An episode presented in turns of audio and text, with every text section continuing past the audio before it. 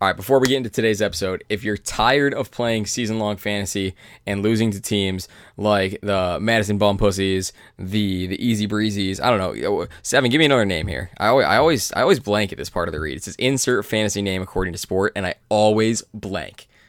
Man Bear Puig. All right. Oh, okay. The man, I like that. All right. So if you're tired of losing to the man bear Puig uh, every season, then you need to check out Thrive Fantasy. It's a brand new prop bet based daily fantasy lineup game, and the concept's are really simple. You're just going to pick an over or an under for a player's given statistic, and you're going to earn points for each prop that you guess correctly. And if you combine all your props into one of the highest scoring lineups that night, you cash in. So whether you're looking to play $2 or $100 games, Thrive Fantasy has a match for you.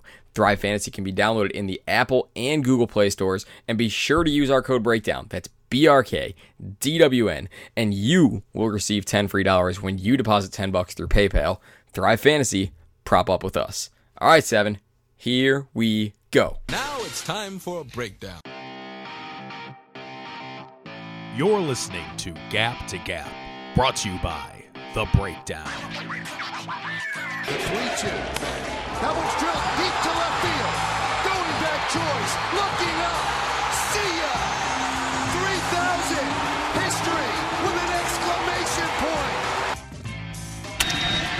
Full.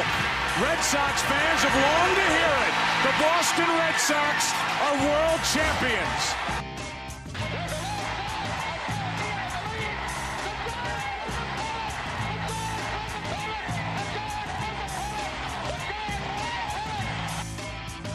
A swing and a drive to deep right, away back, goal! Jason Giambi has done it. All right, guys. Episode 15. We're locked, we're loaded, we're live, kind of. Uh, this is Gap to Gap. I'm Tommy. He's seven. Seven. What's going on, boss? Oh, not too much. Just watching the Yankees drop dick on some fastballs tonight against the Rangers. Uh, actually, 13 players on that team have 10 home runs at least. So think about that for a second. 13 players, 10 home runs. That's pretty good. That's wild. Um, you Yanks over there are uh, rocking out with the with the home run still. Still, just just you you, you said it, dropping dick. Just like Matt Stairs back in the day. Shit. uh, you guys just you guys just set that record, right? Uh, yeah, well, I think the Twins broke it like last week, but the Yankees, I think, broke their own record. Um, I mean, there's a lot of home runs being hit, so who, who's to say at this point what records are being broken and what's being set anymore? It must be nice to just be on a team that just drops bombs. Because, I mean, as, as good as the Indians have played, I mean, we, we aren't setting the league on fire when it comes to home runs. Um, and I know like you you've been blessed with, with good play, good baseball, good home runs from the Yankees. Uh, I know Jordan's been been good enough from the Red Sox, but like I don't know the Indians. I mean, the Indians had J Ram, uh, rest in peace, apparently.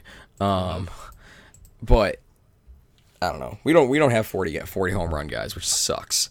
Well, Um, actually, if you kept Trevor Bauer, you could probably clear the center field wall from the mound again. So, I, mean, that, I don't think that, that gets you runs for though. something. No, It doesn't give you runs. It gets you a stern talking to from Tito Francona coming out of the dugout. and you get traded to the Reds the next day. What the fuck is wrong with you? oh my god. I still love that clip so much. And then and then I mean you go to uh, Cincinnati and you just you get Dick dropped on you. Yeah. He's been- implode. He's been awful in Cincy. He has been terrible, and we touched upon it last week. Uh, yeah, so, analytics driven. I'm glad it's working out for you, Trevor. All right, speaking of awful, uh, it's time for our favorite Meet the Mets. Um, Yep. So, you know, you look at the Mets. i- i- They're four games out of the wild card right now. They've dropped to fourth in uh, the into the NL East. Is is the the magic over? Yeah, and you know what? I keep saying it like every every fucking week when we record. I keep saying I just don't think the Phillies have it. So maybe if I just do some reverts, because I really hate the Phillies right now. More, I think it's just because I don't like Gabe Kapler as a manager. So I think if I just a little reverse psychology. I, I love the Phillies. I can't get enough of them. Uh, also, amazing gif of Realmuto. Yeah. that, that, that's just amazing with the pitcher coming out of the bullpen. That was great. But um, yeah, no, I think the Magic is starting to run out. Um, the Mets for it's weird because they're getting healthy, but it's almost like they're they were had this underdog sort of feel to them, having Cano on the shelf. Uh, Lowrie hadn't played an inning. Uh, Nimmo with the neck, like all this, all these things went wrong for them, and I think they kind of found themselves and started playing with a little bit of chemistry. Um, but I think the Magic's starting to just dissipate a little bit. Uh, Cano is coming back, so they're four games out. I feel like this this kind of screws up their chemistry though, and, and maybe just that's me looking at it on a very like you can't really look at that from an analytic standpoint. That's just really more of a feel for it. But I feel like they were playing better when they were they felt like they had something to prove. I feel right right now they it's almost like they're complacent, thinking that these I, I don't I put this in quotes uh, stars are coming back because Yeah. I would rather be playing Joe Panik than Robinson Cano right now if I were the Mets. But now you know they have to play him, so And you know, I feel like that's this, that that's how they feel in that locker room too. And obviously, they'll never say that, but like, no, actually, don't say never because Brodie Van Wagenen did come out and admit defeat back in June. So True. they'll say they'll say anything. True. Um, but I mean, when you look at this Mets team, I, I they've they've dropped it all the way down to fourth in the N- in the A- in NL East. I uh, and like not saying that like the, they're not gonna win the NL East. We know that, no. but but gosh, they, I th- I thought they had some more staying power in that in that wild card race. The thing that they're going to need right now, so they have the Nationals for series, and that has its own issues, obviously with Eaton and Frazier. Yep, Frazier and Eaton. Just uh, I actually want to see a fight. Really, um, I want I want to see if there's any bad blood still, or if one. of- I think Eaton would probably be the one. Not he wouldn't instigate it, but I feel like he just can't le- leave it alone either, because you know Frazier's going to just try to do something to get under his skin. Yeah. So, but I, they're both very childish. So I'm hoping there's a, a benches clearing brawl at some point in the series. I would love to see that. But yeah, four out. Um, it's not the kiss of death, especially in the, the National League wildcard race. But that's the thing, though. The teams in front of them, they should be better than them, right? The Diamondbacks, we talked about them. Um, the Phillies, although reverse psychology, the Phillies are better than them. So that'll probably stand true. Um, but I, feel like some of these teams, like even the Cubs, to a certain degree, um, you know, they just played each other. The, they didn't look overmatched. The Mets, that is. I, I just I don't know what goes on with this team. It's it's very Jekyll and Hyde, and I just I don't think they can sustain it. And yeah, I think this is probably what we're gonna have. Uh, they'll probably have you know. 83 84 wins at the season's end and that's going to be about it Yeah. Um. So, I mean, I guess we look back here, and, and, and Brodie was right. Yeah. I just wish he would have fucking been a little bit more. What's the word I'm looking for?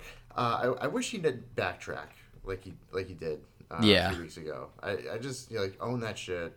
Get ready for next year. It's you know for all the New York Mets fans, for all you know eight of them, uh, to be able to sit there and say, "Wow, we're actually making a run here." I, that's just false hope, and that's that's not nice. As a Cleveland fan, I know all about the false hope. So,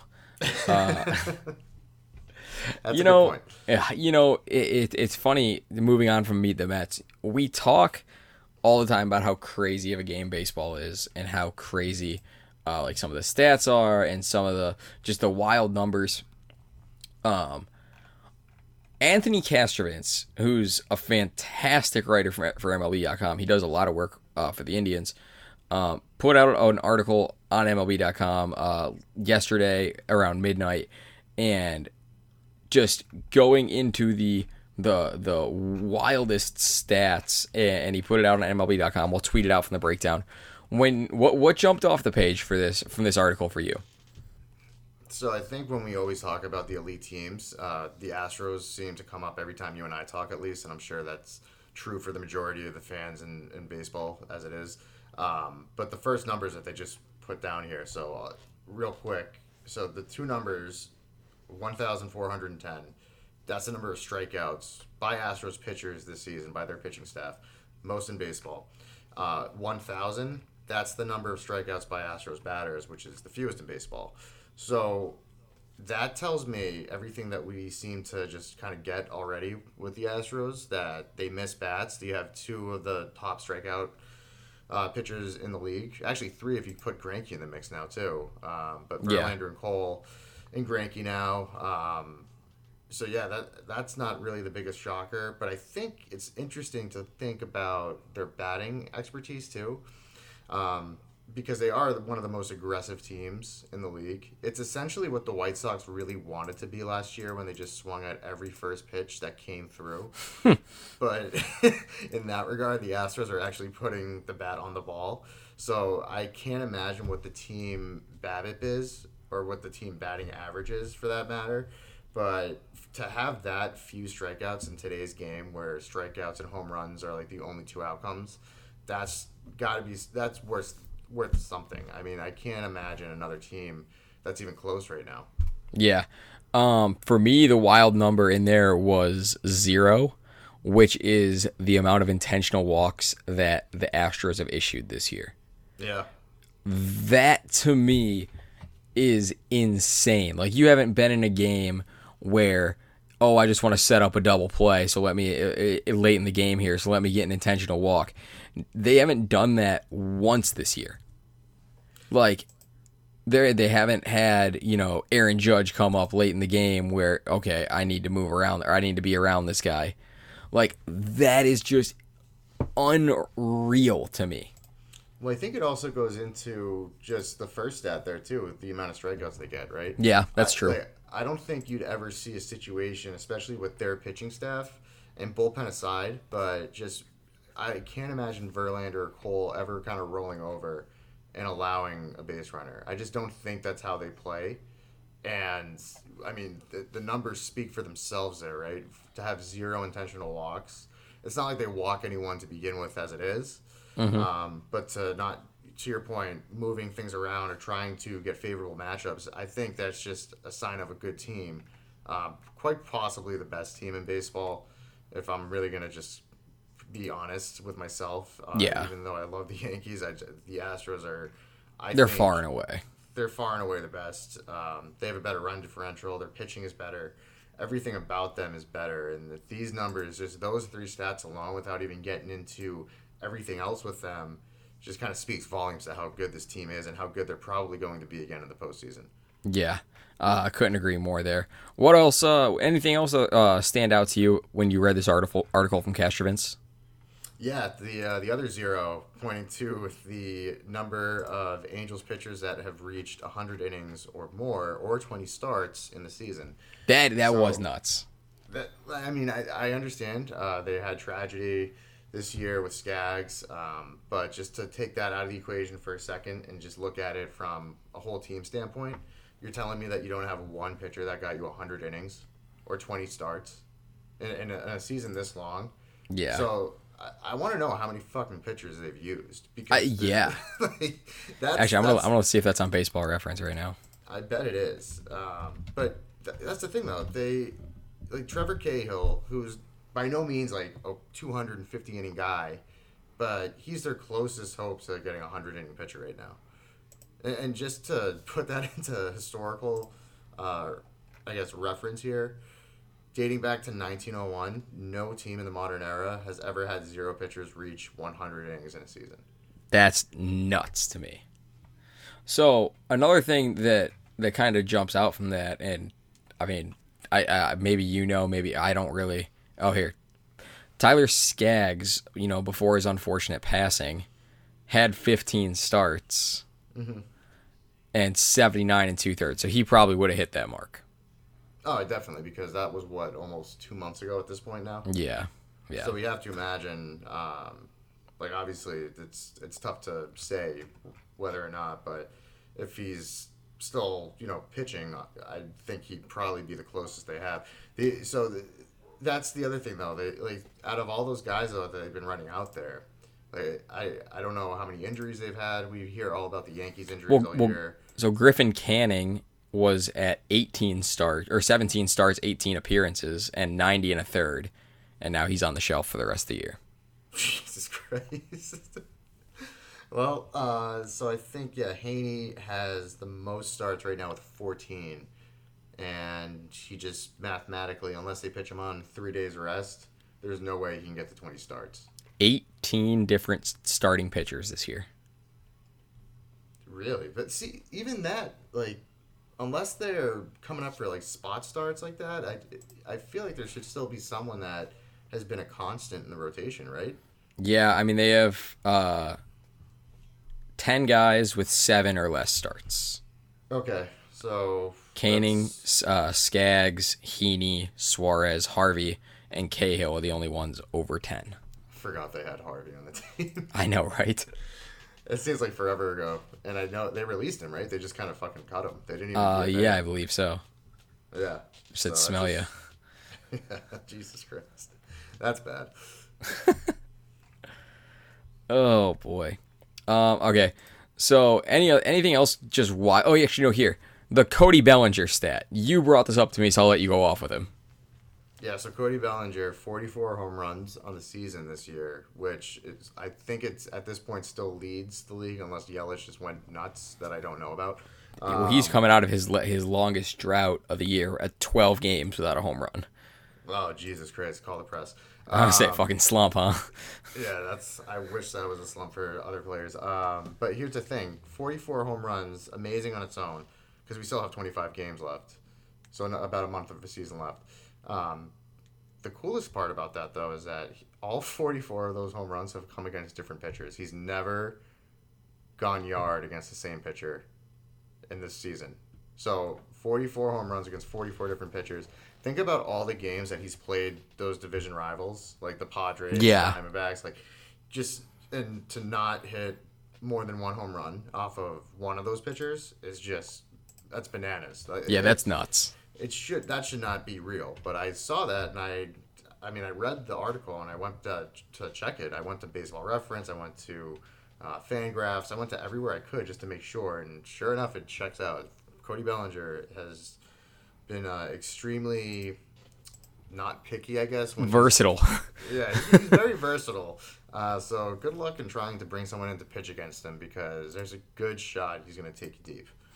You think they're just sitting in there like? You think this is a number that like coaches have take took into uh into reference? Like, okay, he went, he took you 400 feet. All right, you're in now. Well, that's the thing, dude. Like, how, how do you like? He's matchup proof, right? yeah. There's there's really nothing that you can throw at him that he's not gonna fucking hit. Um, because I I mean I think of all the pitchers that they faced, and for most, I mean, I, it seems like most of them have not had a good time pitching against him. I mean, not even just the home runs, just his batting average in general is, and his slugging. I mean, Yeah. the guy is unconscious this year. Yeah. All right. Last one for me that stood out in uh, among. I mean, everything stood out in this article for me. Um, but this is Major League Baseball's third lowest, or on pace to be the third lowest save percentage of all time at 63.01%. In related development, the 4.50 Major League wide relief ERA is the ninth highest and the highest since the year 2000. What is going on with bullpens right now? So I think there's a couple things going on. Um, for starters, I think teams are just way too reliant on bullpens in general. So this isn't. It's not even like five years ago where a starter or your rotation was expected to get you six innings for a quality start. Uh, you had your bridge and your setup man and a closer, of course. No, now it's today. It's and we've seen it with multiple teams. Um, the Royals obviously kind of introduced the super bullpen. Teams, and it's, I mean, it's a copycat league in that respect, where everyone wants to capitalize on that because they look at it as shortening shortening the game. But I think the issue is when you're pitching the same guys, and I mean, I saw it multiple times this year uh, with Tommy Kahnle and Adam Ottavino on the Yankees. They're you know getting asked to pitch almost on a nightly basis. So you have to wonder how much of an effect that has on them with their ability to pitch, but also their bullpen arms. Right? They're not there Yeah. throw an arsenal of four to five pitches. They have really maybe one to two offerings that they're going to give you, and it's usually a fastball and off speed. And teams see that. It's not exactly difficult to have a scouting report on a bullpen guy. And I know they're obviously their numbers. Some of them are so great, but uh, when you think about it, if I only have to sit on fastball, and if I'm ahead in the count, and I know I can just kind of tee him up, as a hitter, that's probably easier than trying to wait out a starter, knowing that teams are going to just dip into the bullpen at the first moment they can. So now it happens, and obviously with the openers, uh, thanks Tampa, uh, with all that happening, teams are game planning a lot differently for pitching, and you have to take that into account too when you're adjusting like bullpen ERA and relief ERA, right? When you're having pitchers that aren't used to pitching more than one inning, and now they're at- being asked to pitch three to four innings as a bulk guy. So I think there's a few things going on there. I did think it was interesting though that this is the ninth highest ERA since 2000. Um, shout out to steroids because uh, that, I mean obviously there's still shit going on on a much lesser scale, but I think that's kind of telling too, just how Porter, where you at, bro, bro? yeah, shout out Porter.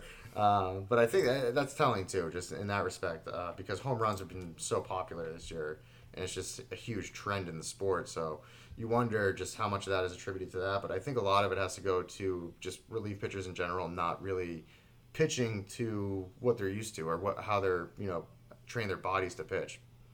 Yeah. Um. So I, I guess I kind of looked at it last. I, I when I was at the Indians game last night, I noticed it because, um, the Indians like Cleveland has just a a, a tendency to nitpick our bullpen, and you know we've had our problems with Brad Hand. Adam Cimber's been been atrocious of late. Um, and then I saw what the White Sox were trotting out of the pen, and boy are the Indians blessed. Well, no, it's funny. You look at that. Like, have you ever seen Baltimore's bullpen? No, I, I don't think my eyes would be able to, to take it. So I know that um, Stephen King's It just came out. you want to see a fucking horror story? Look up the team ERA for the Baltimore Orioles. Or I gotta look at it now. It is the actually. I think the Tigers might be worse at this point, but the Orioles. Some of the guys are running out there. I mean, granted, they just have to get bodies to put out on this field, but holy shit, that's a nightmare. Like Jimmy Yacabonis was in high leverage situations for them before they cut him. Like, that just goes Jesus. to tell you just how bad that bullpen. is. Holy fuck. You got the number? Their team ERA is 577. That's everything. That's like, uh, and if you can just, I think if you can just do the relief ERA, it's probably. what in I think it's higher. actual fuck? This is on pace. Wow. Uh, they've had they've tried out some shit teams. Um, this is on pace to be their highest team ERA since 2000. If it raises up by 0.4 in this last month here, it'll be their lo- their highest since 1938. Beautiful. What in the ever loving fuck? Are they try? I gotta look at the Tigers now. I think the Tigers might be worse at this point. I think I saw something that the Tigers were worse. What the fuck? No, they have a five one nine, Okay. So the but Orioles- still not great. Not great. it's not great. Not great. Um, but that, I mean, we talk about like rebuilding teams, um, and in baseball, I and maybe you know you have different thoughts on this, but I feel like in baseball it's a lot more difficult to sell a rebuild because there's no, I guess, logistics behind tanking because there's no. I mean, the draft comes, but it takes you know three to four years. yeah, I was saying it takes a while for players to t- the cycle through with a tank. Yeah, it's, this isn't like a simple thing where you just need a quarterback and you can say run, like run with the offense. Like this is, Yeah. If, if you tank, like you need to bring them through the minors for two to three years, sometimes four or five. Um, you only get you know one draft pick in the first round, and you have to hit on that because that's your bread and butter right there. And God forbid you don't. Right. I mean, I mean, look at the Orioles. I don't think they've really hit on a on one of their number Yeah. picks in a while. Um, but I mean, I think that's just it's very telling. Just looking at teams like the Orioles, who I feel like have no identity behind the rebuild. At least the Tigers seem to have found a few things right within the minors with Mize and a couple other pitchers they have. I can't for the life of me tell you if I'm an Orioles fan. Thank God I'm not. But if I was, and I had to tell you what I had waiting in the wings, I couldn't tell you. I, I honestly, I just I, there's no identity behind this team, behind the whole franchise. And I know they're starting from the absolute ground up, but still, that's got to be a tough sell. Oh yeah, oh yeah, and jeez, it's just it's wild, and and that kind of brings us into something we are going to talk about later, but I think we should bring it up now is is the Tampa Bay Rays Yeah. and how they're constructed. Only four players drafted and developed by the Rays. Everybody else in the active roster uh, traded or brought in as free agent. And, and they're playing very, very good right now. They're they're obviously in a position currently as we speak in a in a position to have the a home wild card game Yeah. No. It, it, and and just to compete in the AL East and not be named the Yankees or the Red Sox is impressive. Yeah, absolutely. And this is truly like picture perfect if you're a fan of a small market team. Yeah. We saw we saw with the Royals a few years ago. Um, they had you know the three year window right there. Um, obviously got a World Series, but I think when you look at the Rays, it's even more consistent in that regard. I feel like since they became the actual when they dropped the devil out of the name and they became just the Rays, they seem to have been on more of an upward trajectory than most other small market teams.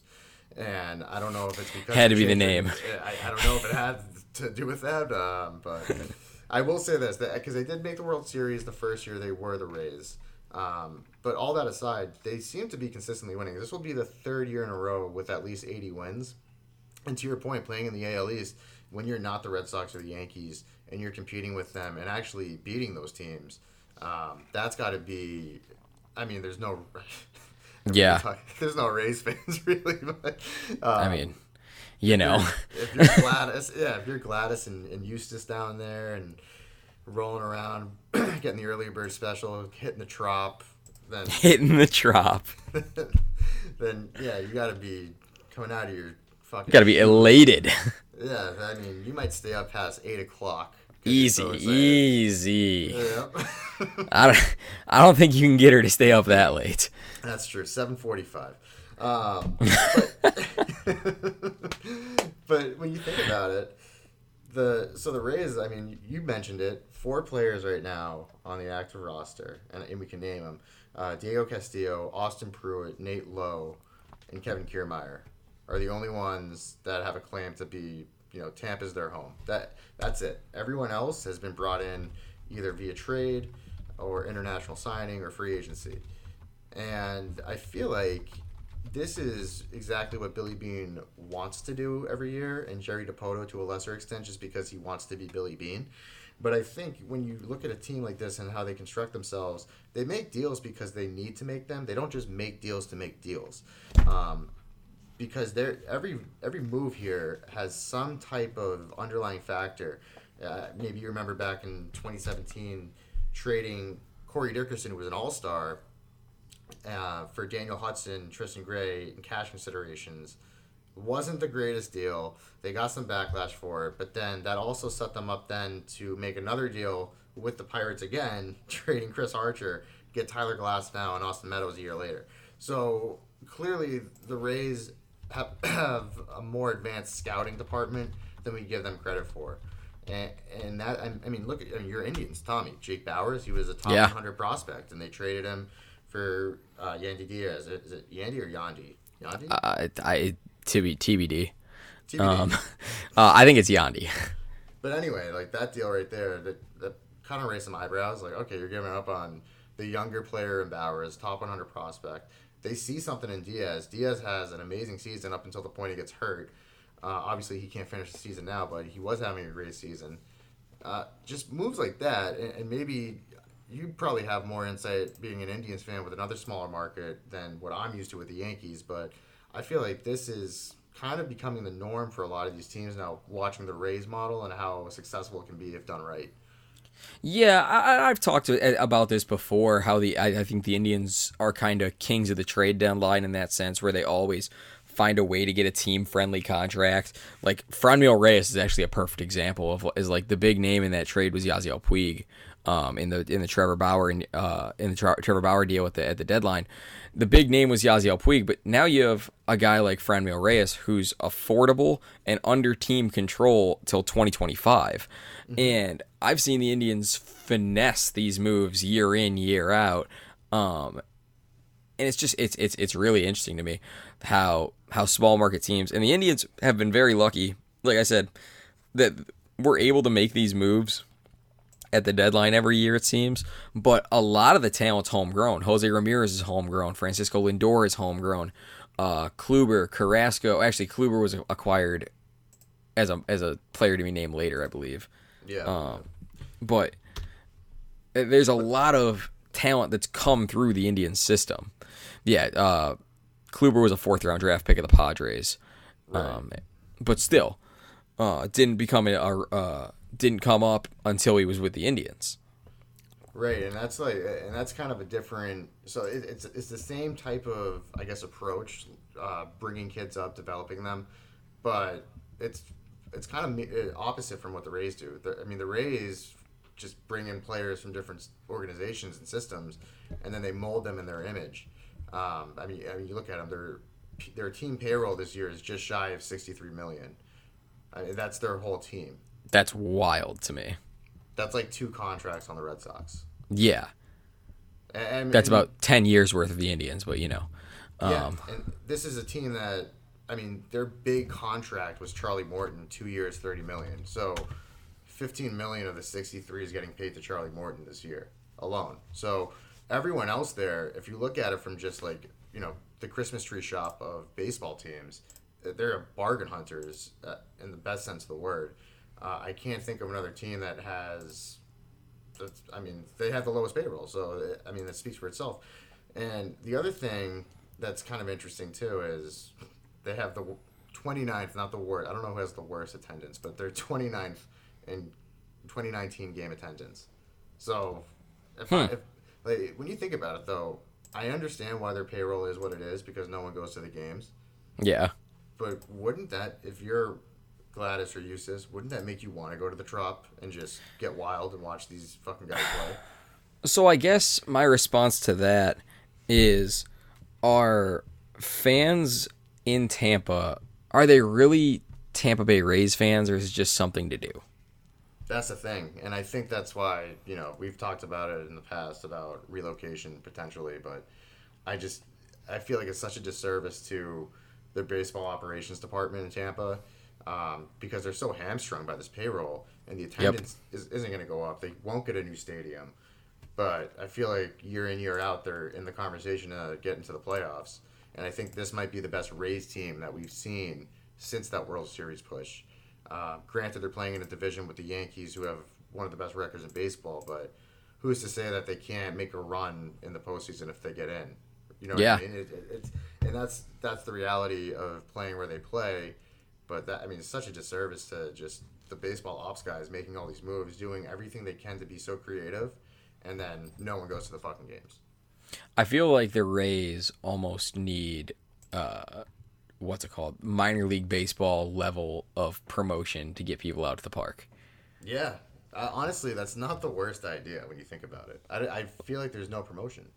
Yeah, and I feel like uh, I mean, let's let's take a look Tam- at, at what the Tampa Bay Rays promo schedule has been like this year. Uh, they had a Sanka giveaway, I think, on the first.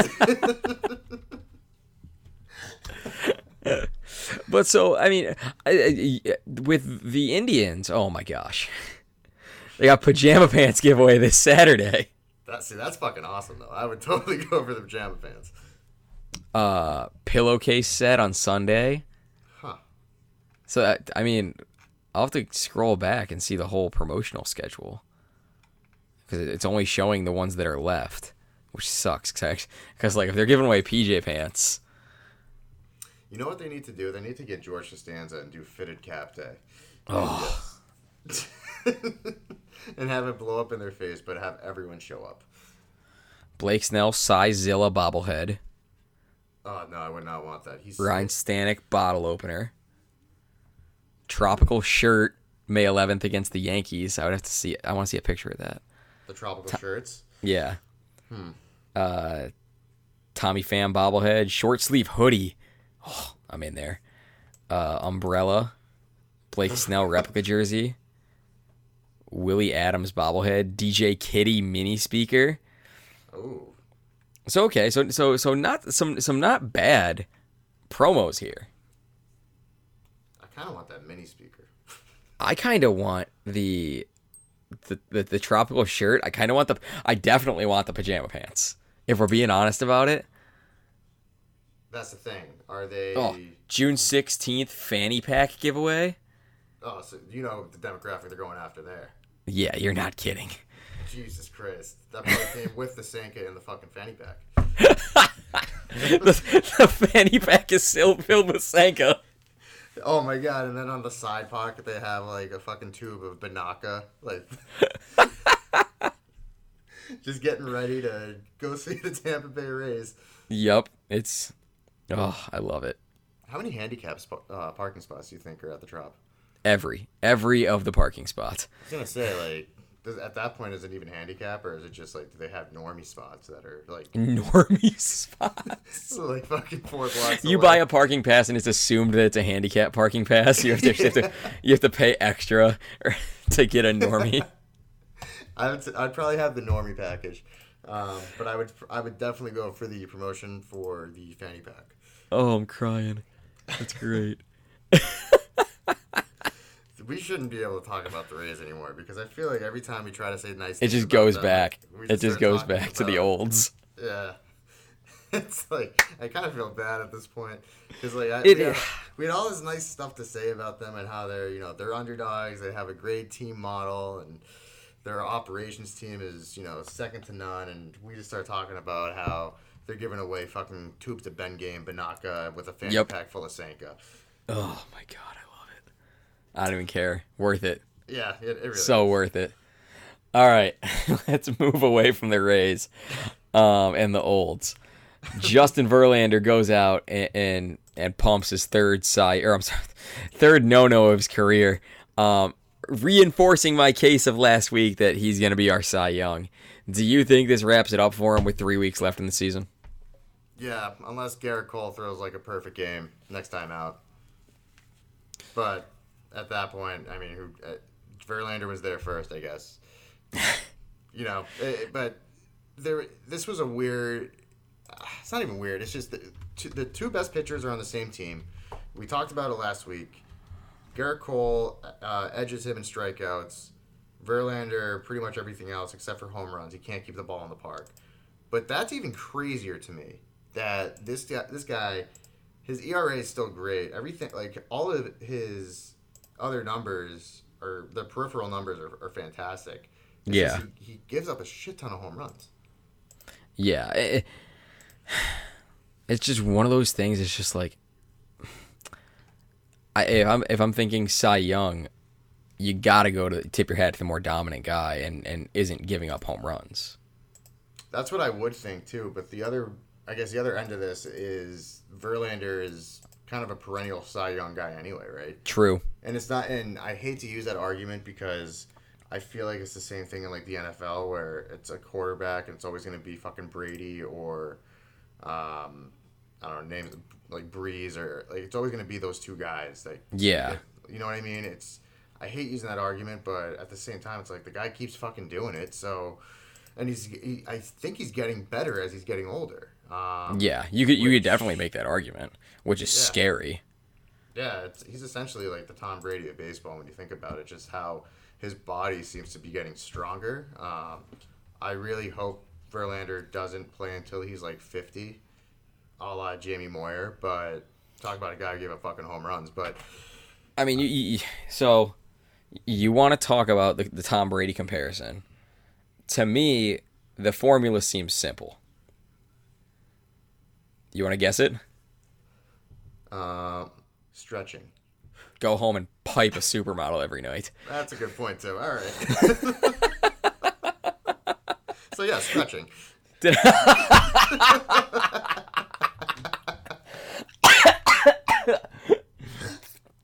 Oh, so I saw a tweet and it's like, it's like imagine throwing a no hitter and then going home and fucking Kate Upton like, does life get any better than that?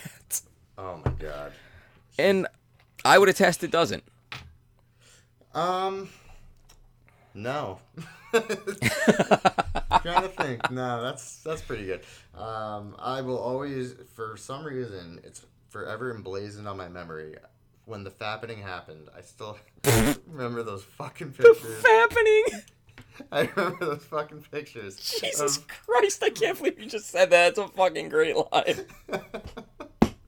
anyway, during uh, Oh, during the apocalypse, um, when Jesus Christ! Verlander's just sitting there with his fucking hairy ass holding Kate Upton like it's prom in the mirror.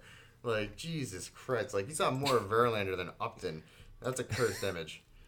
But good for him. He's throwing no nos and he's going home and he's just piping her out. So, congrats, Oh. Justin. So third of his career, second in that ballpark. I mean, again, to me, it seems simple. The Blue Jays need to sell the farm for Justin Verlander. Uh, I think any team, right? I mean, yeah, but I mean, clearly he, he's getting it done in that ballpark. Yeah, no, that's a good point. Uh, maybe he just likes pitching in Canada because there's no pressure up in Canada. You know, I wonder what his lifetime whip in Canada is, considering he has two no hitters in that ballpark. Yeah, let me see. So it's pro- I would say if there if there's a way we can tweet it out, but I, I'm gonna take a guess that it's under one. I would. I mean, I th- I think that's I think that's safe to say. Probably point When you have eight, 18 innings with with a zero whip, Yeah, yeah, I would say that that that anchors that uh anchors the the what's the there's ah, fuck math. You get it. do you think Kate Upton uses the whip? Oh, now now we're talking, and now I really got to mark the explicit on this episode. Like if he gives up a hit, like is that one fucking lash from her? so, did you ever see the article? And we're getting way too into the Verlander sex life here, but did you ever see the article about uh, Kate Upton? Basically, like kind of was did like a tell all on their sex life. No, but She she basically said, and I'll just keep it short and sweet. She goes. She basically said, "I want him to go out there and just do average because if he go if he uh if he pitches shitty, even if he has enough energy, I won't I won't have sex with him because you know he doesn't deserve it. But if he pitches too well, he's exhausted.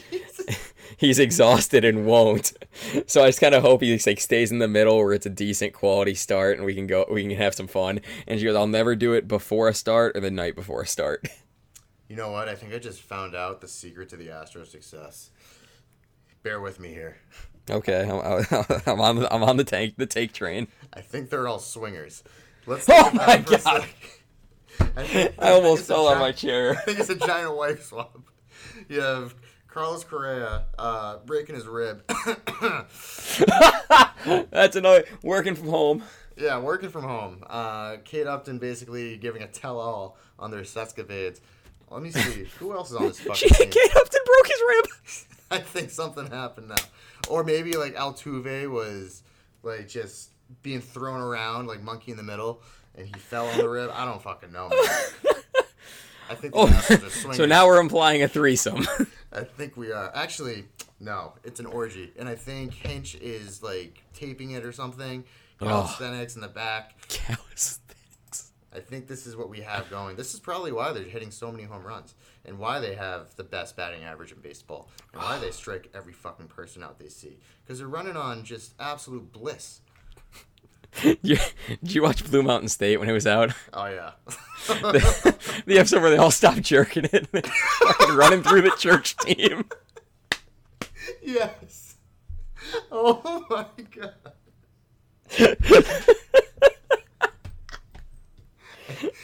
I'm telling you, that's fucking take right there.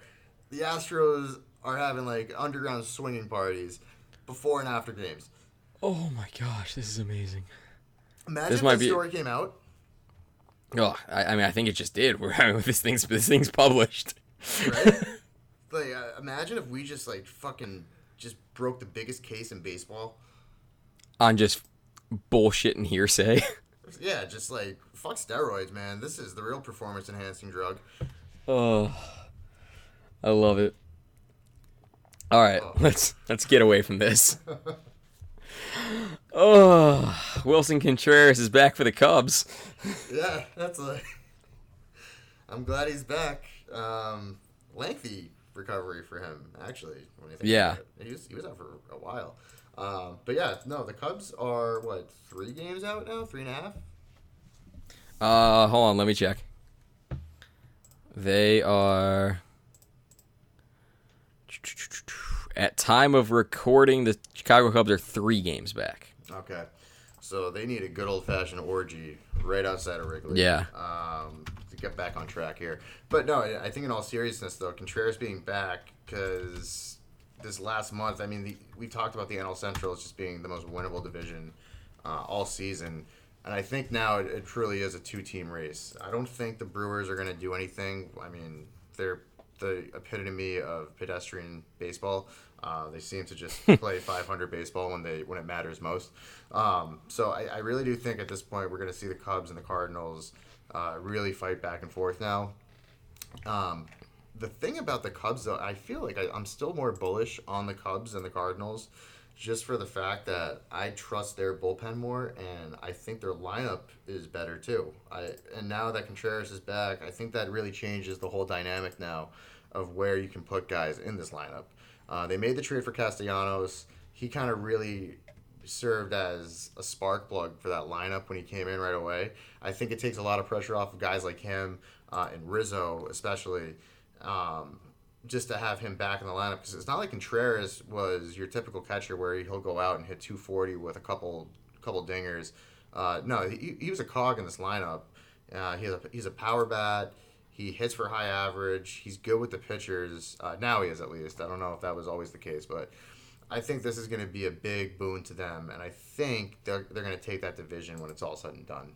Really? I I think this is going to be the, the turning point for them too, um, because we still have enough baseball left, three and a half out, whatever it is. Uh, the, the Cardinals, I just I know they're playing great, and I know Flaherty is doing amazing.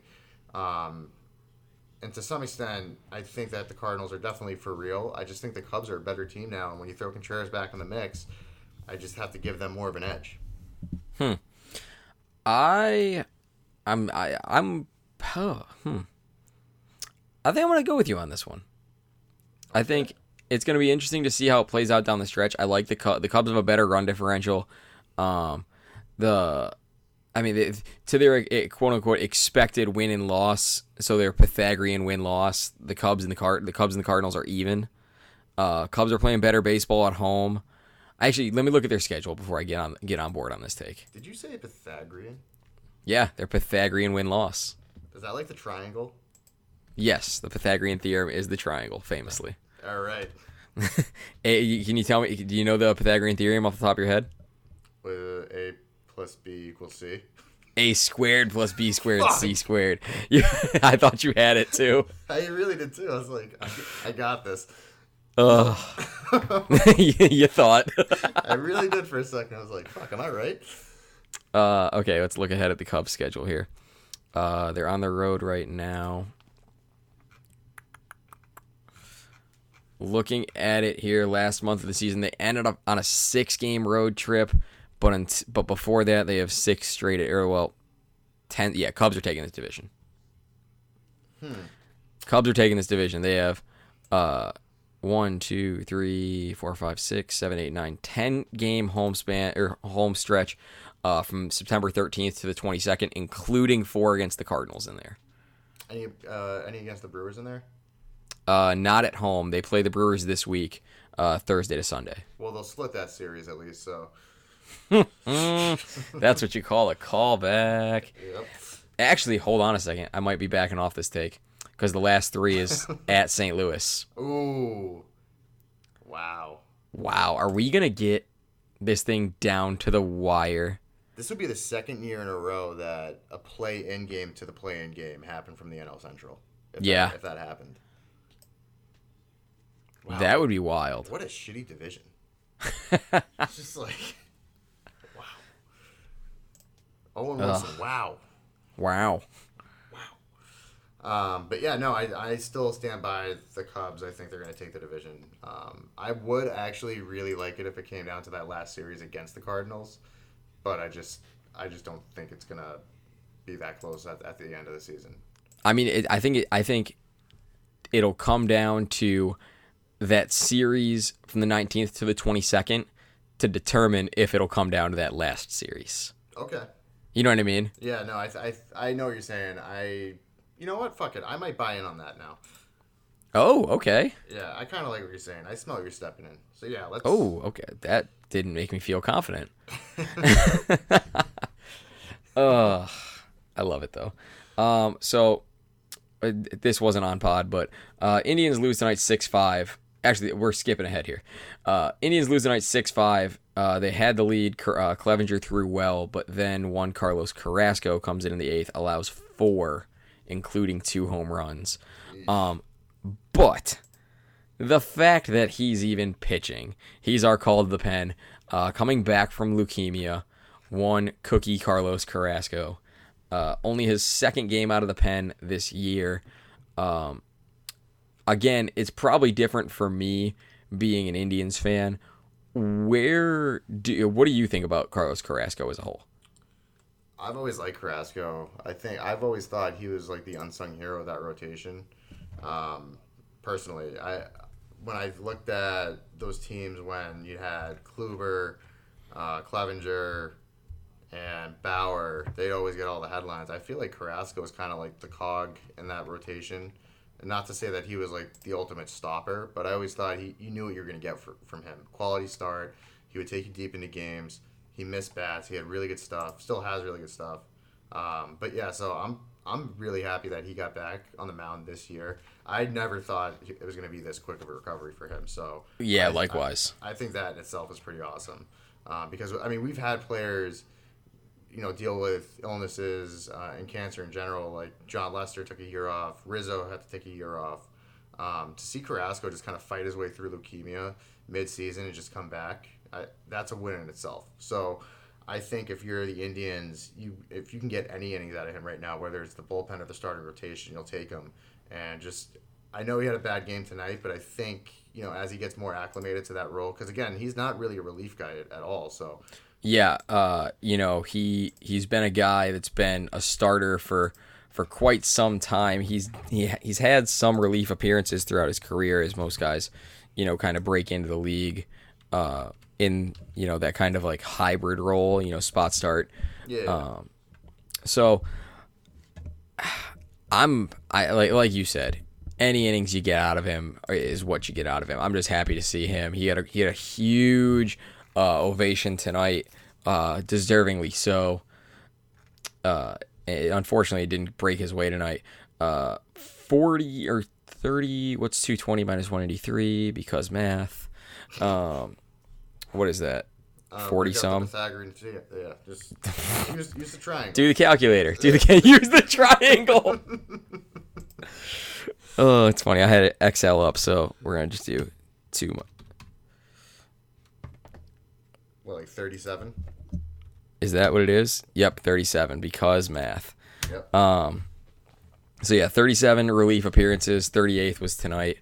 Uh, so he's, he's not a stranger to it, but hasn't come out of the bullpen. Since, well, he did twice last year. So yeah. other than that, still, I- other than that, not since 2014. Yeah.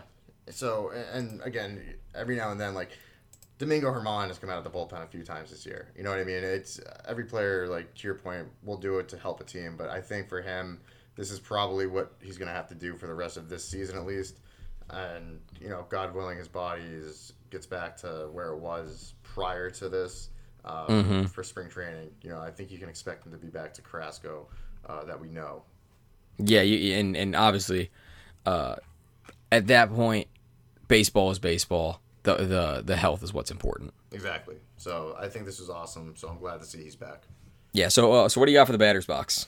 I hate to say it, but uh, we got to talk about a Red Sox player, uh, JD Jumbo Dong Martinez. So the last 15 days, this man has 20 RBIs. He is slugging 952. He has nine extra base hits in that time. Seven of them are home runs, and he's hitting a very cool 405. So Ca- a casual just a casual 405. Um, but yeah, you know, this he's all right. Uh, but yeah, this the Red Sox are actually making quite the push right now, um, and this kind of scares the shit out of me because that's one team I do not want the Yankees to have to play in the postseason. Uh, God willing, I just don't want to see that. Um, and it turns out that I might actually not get that wish because if JD Martinez keeps dropping dick on fastballs over the middle, uh, hitting home runs, then there's going to be some issues. So I think um, just in general, though, this is you know this is the JD Martinez that they've kind of been missing all year, and I know he's had a good year, but he had he hasn't had the year he had last year. He hasn't had like that otherworldly year.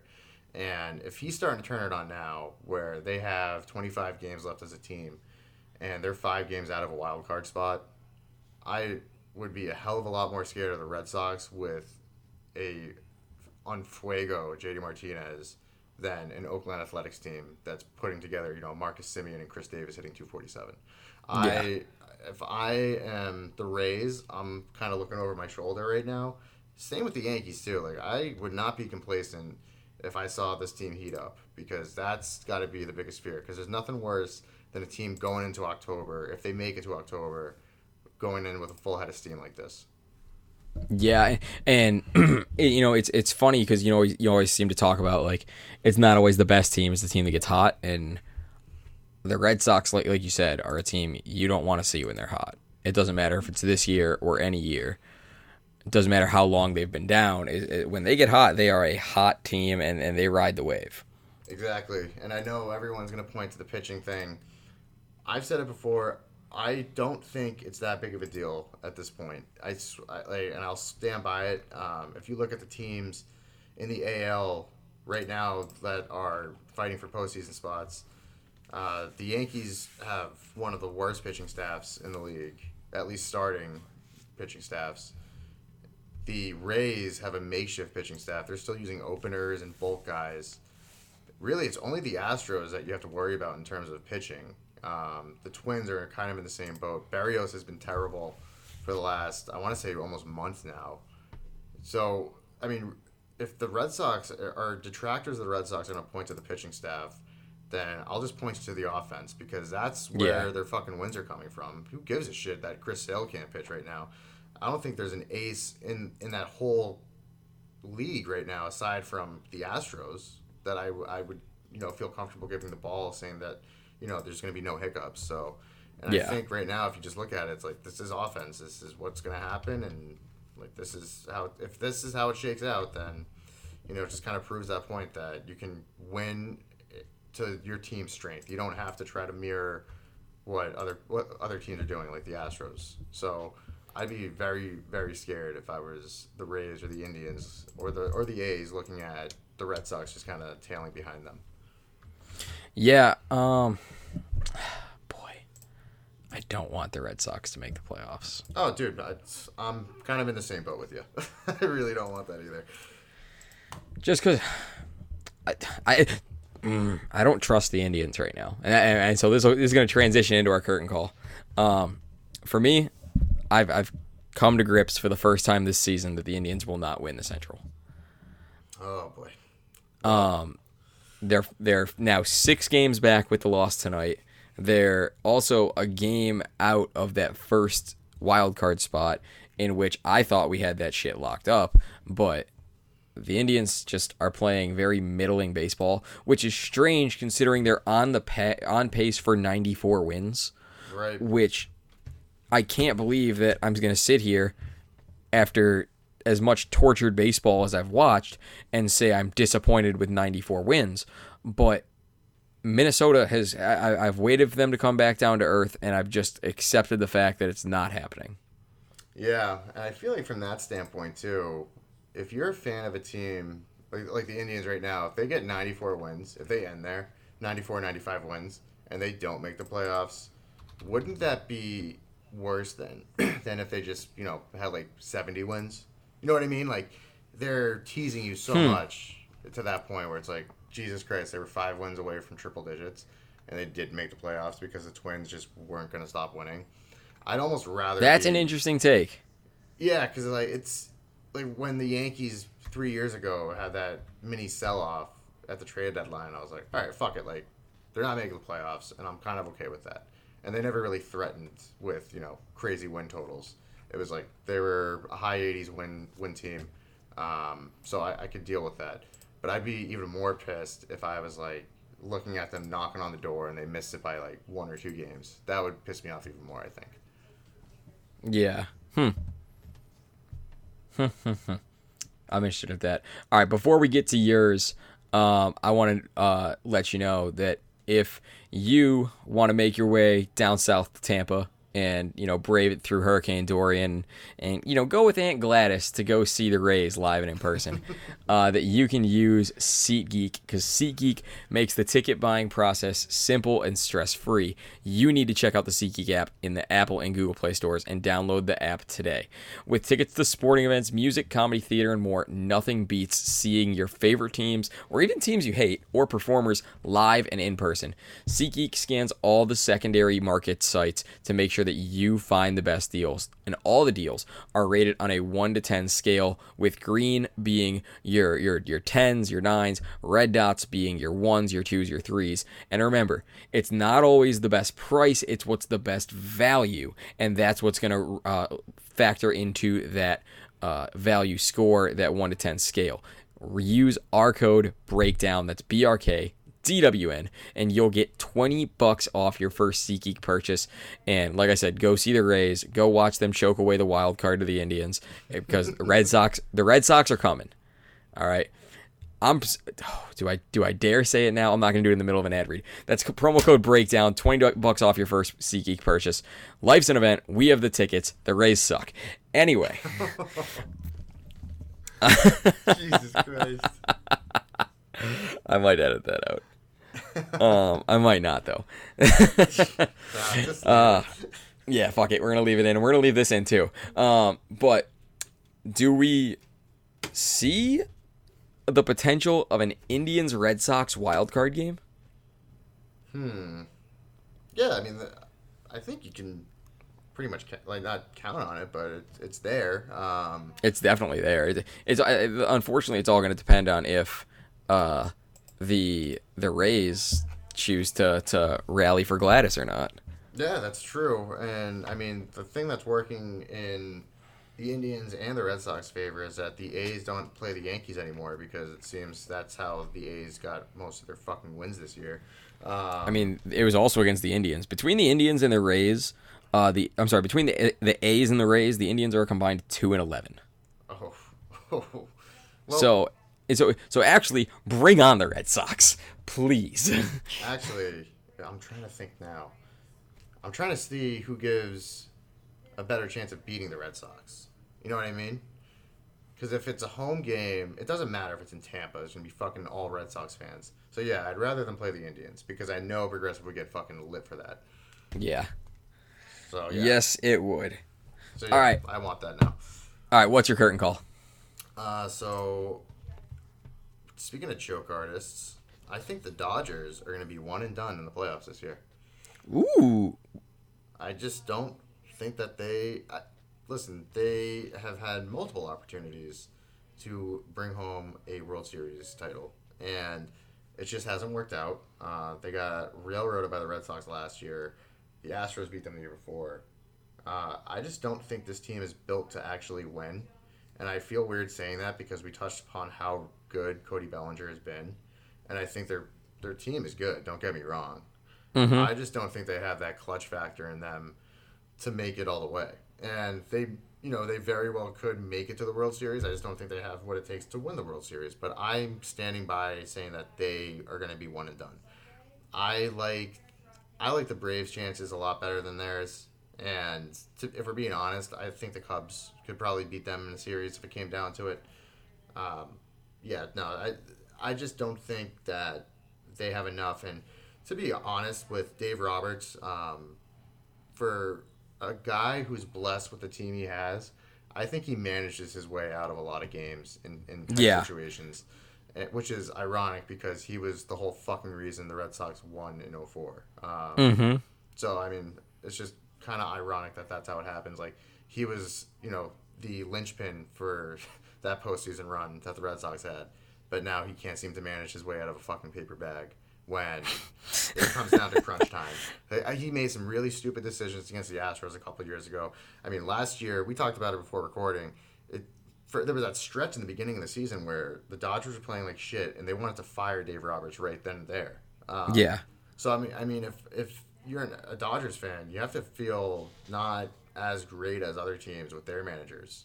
If that, I mean, I think Joe Maddon's a better manager than him. I, I think, um, honestly, I pro- I would probably take most managers over Dave Roberts in, in that in the postseason in general. Hmm.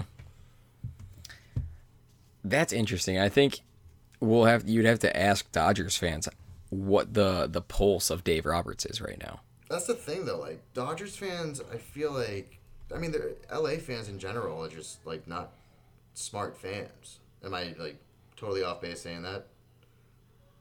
I, f- I think they just look at like they just want to see the numbers. They just want to see wins. Mm, yeah, I can I can see that. You know what I mean? Like I don't think they're really Yeah. gonna lift the hood up and and just look at it and say, oh yeah, you know, when we have a runner on first and third with two outs, and I put a pinch runner on, the steal sign's going. And like that's not how they look at the game. It's a lot different than you know how you and I probably look at our teams when they play. Yeah. The conversation of casual baseball fan versus diehard baseball fan is really interesting to me. Oh yeah, well, I mean it's a chess game when you break it down, and I think that just in general, LA fans don't really look at it that way. I think for them, it's like an excuse to just get out of fucking Hollywood and go check out a baseball game, if they can Yeah. stand the traffic to get there. Yeah. I have you ever been to Chavez Ravine? No, I, I I- I've heard mixed things from Well, I mean- from those that have been there. it's a I've heard it's either stadium, right? yeah, but I've heard just just the viewing experience there, Hmm. like not even like the concourse and stuff like that. Yeah, I mean it doesn't look too appealing too when it's on TV. No, it does not. Like it, it looks like a glorified like college stadium that ju- they just never renovated. It it, it honestly kind of looks like Rosenblatt. Yeah, a little bit. Yeah, it just doesn't look like an appealing place to go watch baseball Yeah. game. All right, you got any closing remarks? Uh, no. I, I think we've milked all we can out of these three subjects here. yeah, I think my only closing remark is I think I um, I found the secret sauce of the Astros winning ways. Hmm it's- you definitely did. Yep, and it starts with uh, some good old fashioned swinging and working from home. And Yep. yeah, but go Yanks. Yeah, but go Yanks. Uh, that's what that is. That what Carlos Correa says when he works from home. Uh, no, I think he says Justin, move. It's hurting there.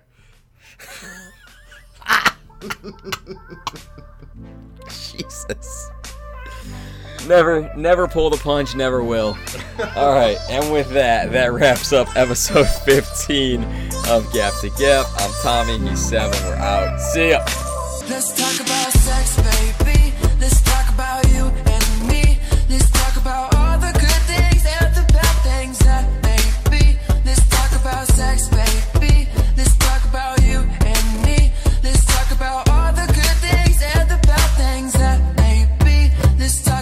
about sex. Mm.